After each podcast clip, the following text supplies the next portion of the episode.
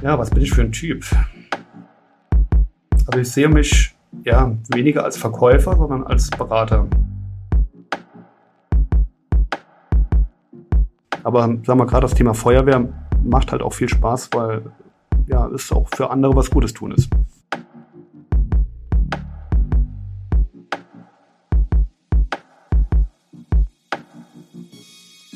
Da gibt, gibt es hochemotionale Gespräche, wo man dann im Grunde auch gucken muss, wie kriege ich das ähm, ja, professionell abgearbeitet, indem ich diese Emotionen wieder raushole aus so einem Gespräch. Versicherungen. Jeder braucht sie. Aber sich damit wirklich auseinandersetzen, ist das nicht nur unverständliches Expertendeutsch und arbeiten dann nicht nur Verkäufer, die mir was andrehen wollen, was ich gar nicht brauche? Und überhaupt, ist das nicht alles völlig langweilig?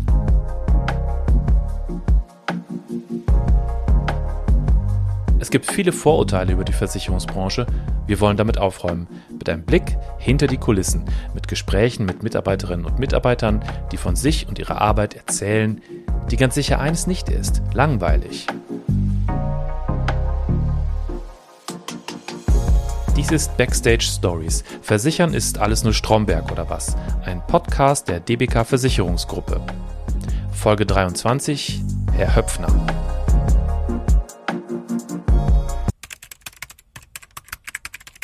Also als erstes habe hab ich eine Frau und äh, drei Kinder. Mhm. Ähm, das ist, füllt schon sehr viel private Zeit und ähm, ja, da sind wir ja auch immer wieder aktiv, gucken, dass wir was Schönes mit den Kindern, für die Kinder, für uns Wie machen. Wie alt sind die Kinder? Ähm, der kleinste ist neun, der größte 13. Ah, okay. Genau. Und, und der in der äh, Mitte zwölf. ja. Dann haben sie ja so ungefähr, kann man dann ja was finden, was tatsächlich für alle funktioniert, wahrscheinlich, oder? Ja, es geht so langsam immer leichter. Also, sag mal, der, der Kleinste ist ja mal so ein bisschen der ähm, sachlich bestimmende Faktor. man muss ja gucken, was kann man mit, mit ihm machen, was den Großen auch noch Spaß macht. Mhm. Ähm, das ist manchmal schon ein bisschen, muss man überlegen, was man so tut. Aber ja, ich finde immer gute Lösungen. Wenn die Pubertät schon so äh, um die Ecke lauert und beim Kleinsten ja. ist es noch sehr weit entfernt, dann wird es wahrscheinlich genau. schwierig. Und gerade mit 12 und 13, da ist die Pubertät schon voll im Gange. Ach, die ist schon voll im Gange. Okay. Ja, ja. Wenn ich so an mein Alter zurückdenke, damals, das war so dann drei Jahre versetzt ungefähr. die jungen Leute sind heute früher. Ja, das Schöne ist, das sind ja so, äh, so Phasen, die die durchmachen, wo man dann denkt, oh, da geht alles in die falsche Richtung und einen Moment später sitzt der vernünftigste Mensch der Welt vor einem. Und wo man denkt, hm, wie geht das so schnell? ja, schon interessant. Aber Thema Patchwork, das haben wir bei uns auch. Also äh, ich habe zwei eigene Sohn, die zwei kleinen und äh, mhm. meine Frau hat auch einen Sohn, den ich dann als geschenkten Sohn dann ansehe. Ansonsten habe ich aber immerhin noch ein Hobby, ich gehe zur Feuerwehr. Ah, okay. Genau. Freiwillige Feuerwehr. So ist es. Sie sind nicht beim, Sie sind nicht im Karneval in irgendeiner Form tätig? Äh, nein, nur als Konsument. ja, mir, also da fehlt mir dann irgendwann doch die Zeit für, da noch solche Veranstaltungen mitzubegleiten. Also ich habe einen guten, großen Freundeskreis, insbesondere auch eine tolle Nachbarschaft, wo wir sehr viel miteinander unternehmen und da nimmt man an solchen Sachen natürlich auch teil oder mhm. hat dann Kirmes im Ort, wo man mitorganisiert, was bei uns dann zeitgleich auch Feuerwehrfest ist. Und äh, also von so her, man engagiert sich dann schon mit im Ort und in der Gesellschaft und versucht dann natürlich dann auch mit zu unterstützen. Aber sagen wir gerade das Thema Feuerwehr macht halt auch viel Spaß, weil ja es auch für andere was Gutes tun ist. Und man mhm. sich auch freuen würde, wenn man selbst ein Problem hat und jemand da ist.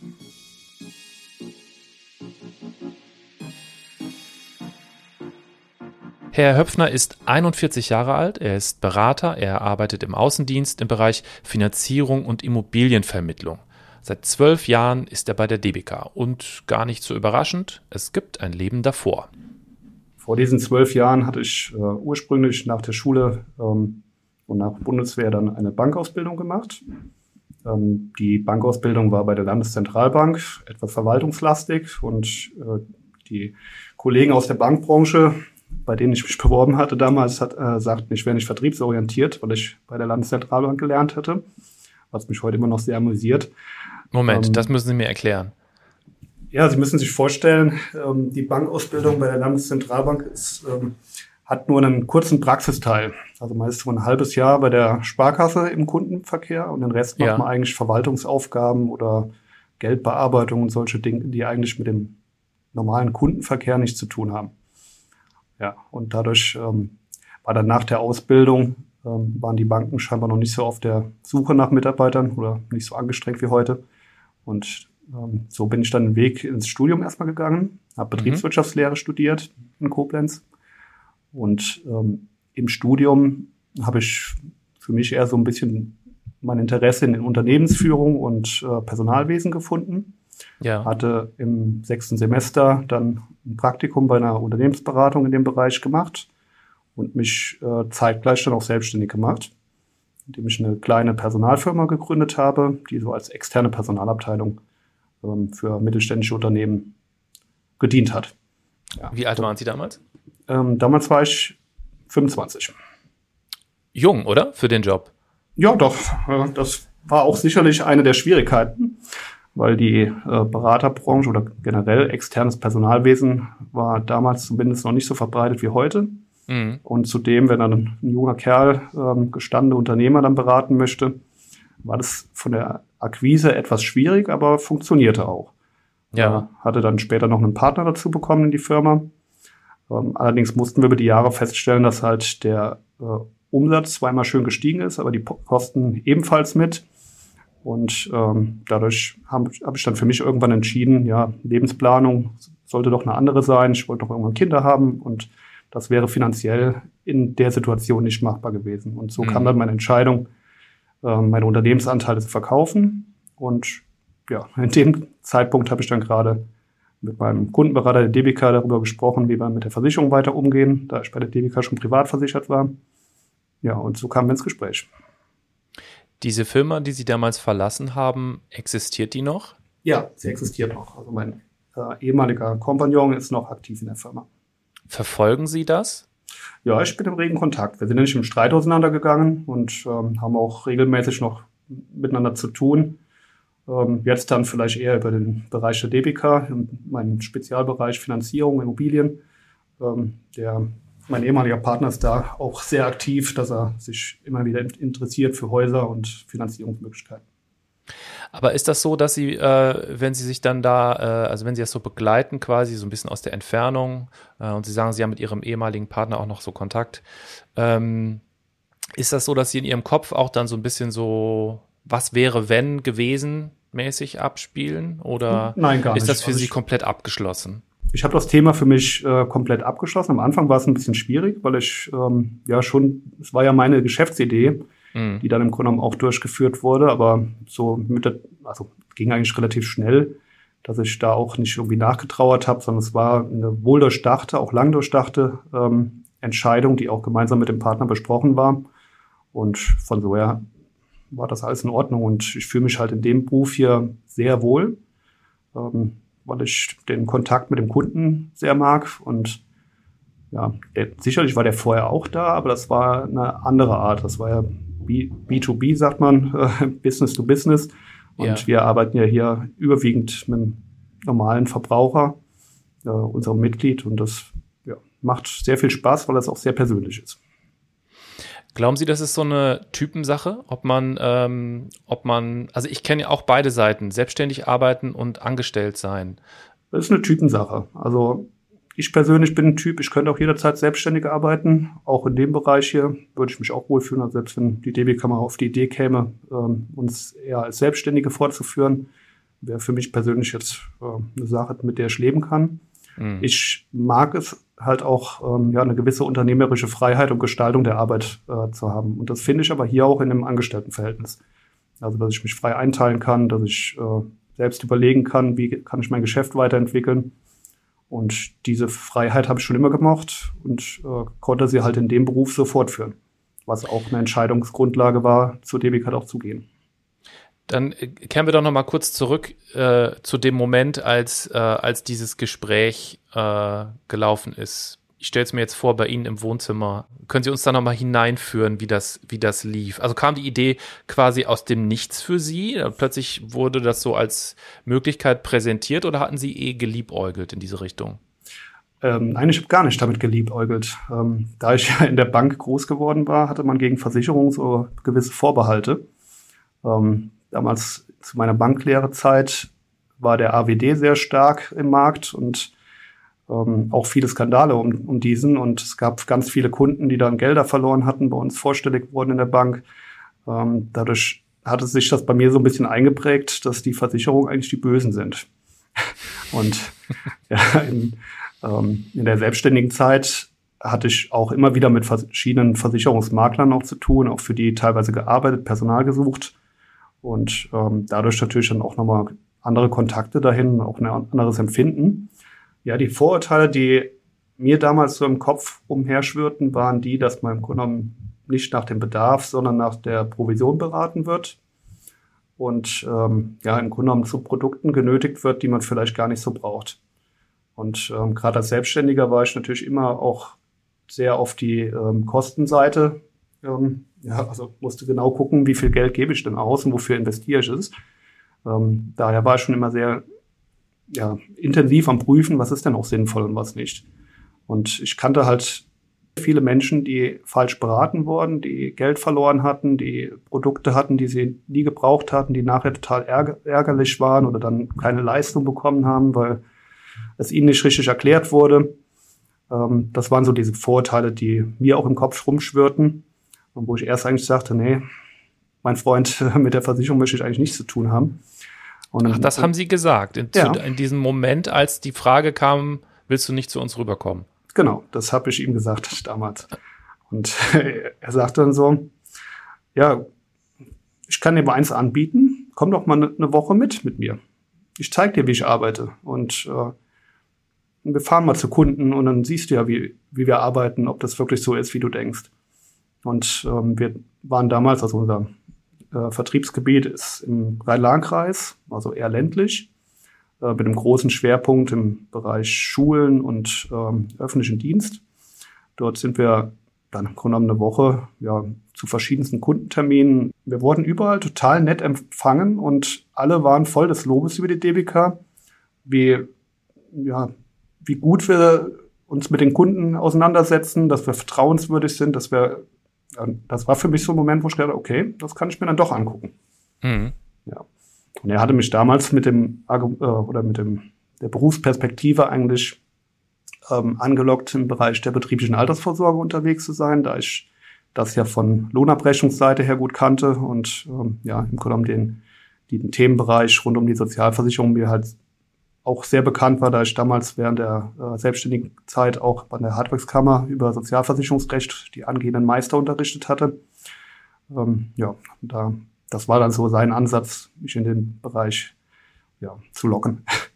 Sie haben ja eben ähm, gesagt, dass es so einen gewissen, ich sage es jetzt mal mit meinen Worten, dass Sie so einen gewissen Freiheitsdrang auch haben, also dass Sie auch selber gerne äh, mit eigenen Ideen irgendwie sich einbringen wollen. Erzählen Sie mir doch mal jetzt konkret von Ihrer Arbeit, wo es genau dazu kommt, also wo es vielleicht die Arbeit dann doch ein bisschen anders aussieht, als man sich so vorstellt. Mhm. Ja, ähm, wie schon zu Beginn gesagt, ich bin ja im Bereich der Baufinanzierung tätig und Immobilienvermittlung.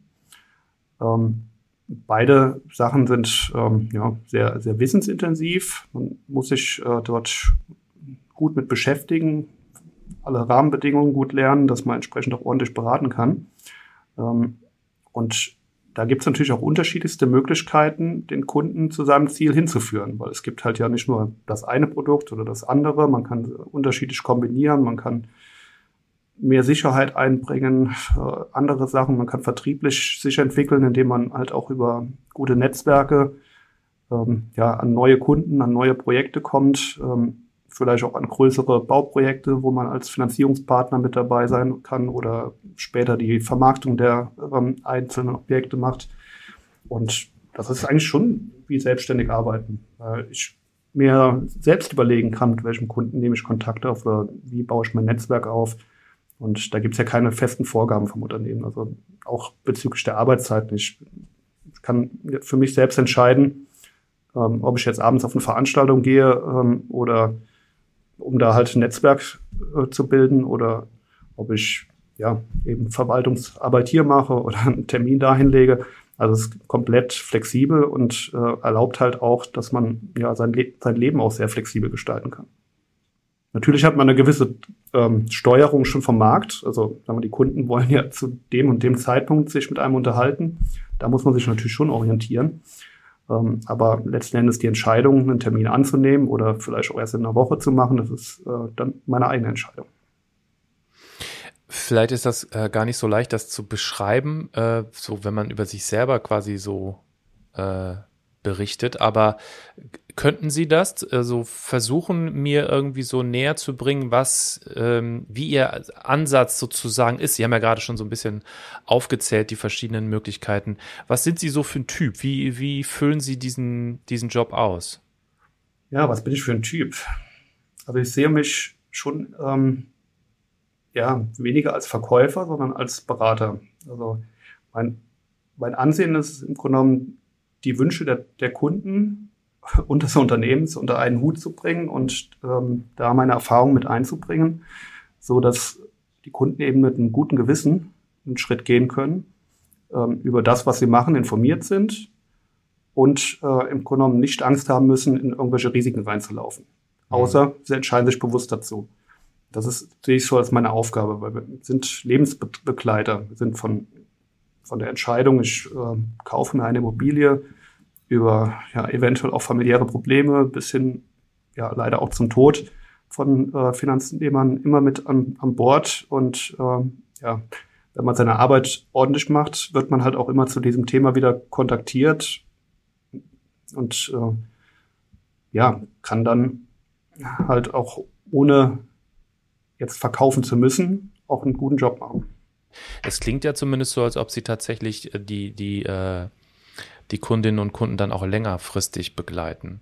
Ja, definitiv. Also wie gesagt, ich im Immobilienbereich vermarkte ich ja teilweise auch Häuser im Auftrag unserer Kunden. Und es gibt einige Häuser, die dann natürlich auch bei uns finanziert wurden, wo ich die Familie als junge Interessenten kennengelernt habe. Gut, jetzt reden wir über zwölf Jahre, ist ja noch nicht so ewig lang.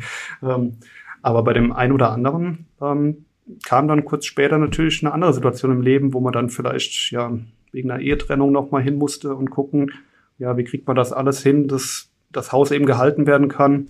Ähm, da gibt, gibt es hochemotionale Gespräche, wo man dann im Grunde genommen auch gucken muss, wie kriege ich das ähm, ja, professionell abgearbeitet, indem ich diese Emotionen wieder raushole aus so einem Gespräch.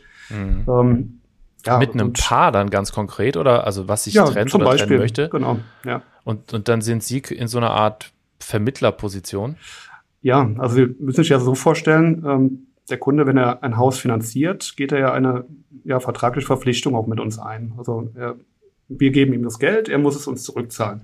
Mhm. Und ähm, als Ehepaar haftet man in der Regel ja gemeinsam für so ein Darlehen und ein Vorhaben. Und das heißt, wenn so ein Ehepaar irgendwann sich entscheidet, getrennte Wege zu gehen, muss irgendwie eine Entscheidung getroffen äh, werden. Ja, wer möchte das Geld, äh, das Haus behalten? Wer kriegt als Gegenleistung dann vielleicht eine Auszahlung? Wie kann man diese Auszahlung stemmen? Die Leute haben ja dann in der Regel schon eine Schuld und dann ist es im Grunde meine Aufgabe, da den richtigen Weg zu empfehlen und halt auch ja zu wissen, was braucht die DBK als Unternehmen, um das zu prüfen.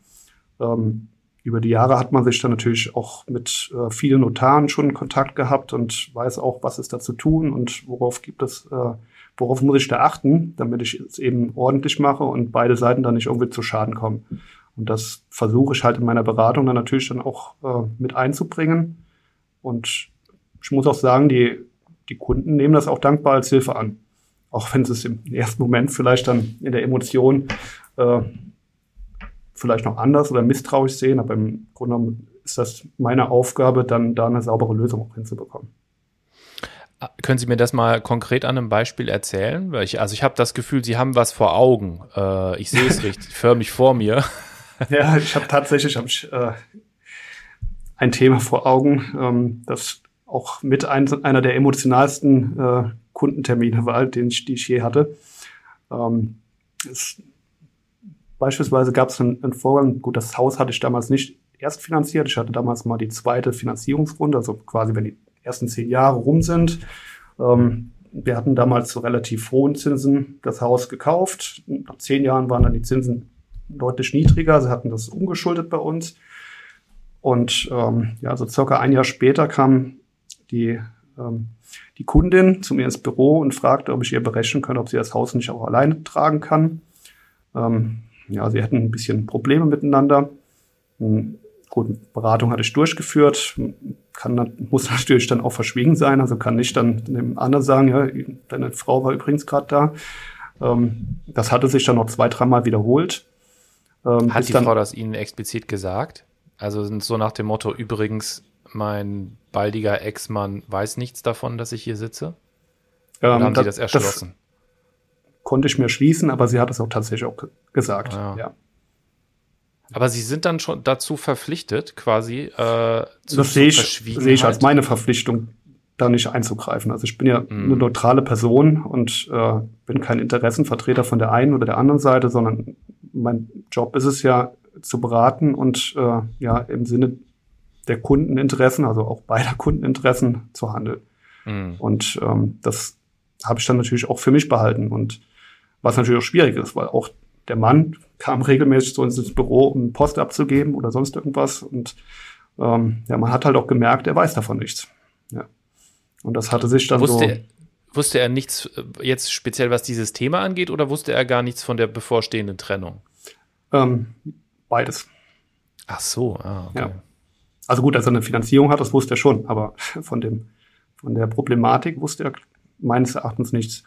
Und ähm, ja, nach gut einem Jahr und äh, insgesamt dann drei Beratungsterminen kam es dann äh, dazu, dass er mich anrief und sagt, ja, mein Mann äh, weiß es jetzt, wird jetzt konkret und ähm, ja, wir müssen da ins Gespräch. Und das war für mich unglaublich schwierig, weil ich wusste ja von der Thematik und konnte auch, durfte nicht sagen. Ähm, kam dann ins Gespräch, hatte im Vorfeld natürlich gesagt, die und die Unterlagen brauchen wir zur Prüfung, ähm, bereit das bitte vor. Ja, und äh, im Gespräch, wo, wo ich dann mit dem eigentlichen Kundenbetreuer ähm, hingefahren bin, ein junger Kollege, ähm, saßen wir dann am, am Tisch berieten über alle möglichen Varianten und äh, welche Unterlagen wir brauchen, ob sie jetzt da hätten. Und das, er wusste da von diesen Unterlagen nichts. Und das war für ihn irgendwie so ein, so ein Tropfen, der das Fass zum Überlaufen brachte. Und er fing an, am Tisch zu schreien und seine Frau wüst zu beschimpfen. Und sie fing an zu weinen, ist weinend in die Küche gelaufen. Und äh, ja, dann sitzt man als Berater da und denkt sich, hm, was machst du jetzt? Mhm. Und es ging ja auch irgendwie nicht weiter. Und wir gucken uns an und irgendwann habe ich schon auf den Tisch gehauen und habe gesagt, so ihr Lieben, also entweder wir kommen jetzt wieder mal auf eine sachliche Ebene zurück oder äh, ich muss gehen und dann wird das Problem eben nicht gelöst. Ähm, ich habe selbst sowas auch schon im Leben erlebt und es war bei mir damals zwei, drei Monate da, äh, vorher gewesen ähm, und sagte ihm, ja, ich habe das auch erlebt, ich sitze hier bei dir und rede ganz normal. Und dann waren alle total ruhig, keiner mehr was gesagt.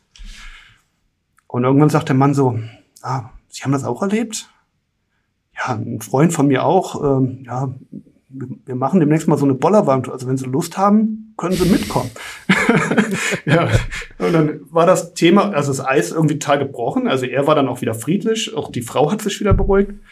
Und dann konnte man ganz normal weitermachen. Und das war danach ein richtig freundschaftliches Gespräch, also von beiden Seiten. Und äh, war ein interessantes Erlebnis. Und der junge Kollege beim Rausgehen sagte, was habe ich echt noch nie erlebt.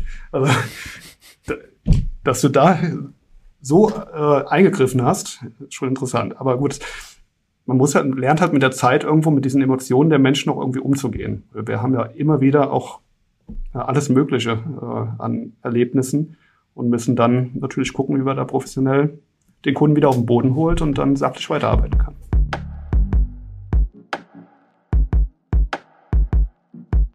Bleibt für mich eigentlich nur als letzte Frage, ist es zu der Bollerwagen-Tour gekommen? Ähm, tatsächlich nicht.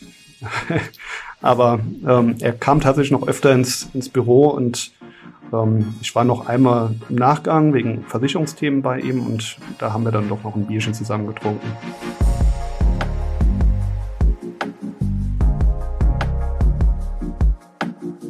Das war Backstage Stories. Versichern ist alles nur Stromberg oder was? Eine Reihe, in denen wir mit Vorurteilen gegenüber der Versicherungsbranche aufräumen wollen.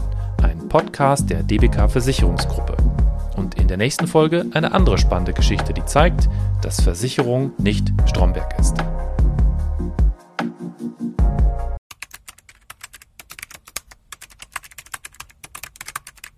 Ein Podcast von Press Play Productions.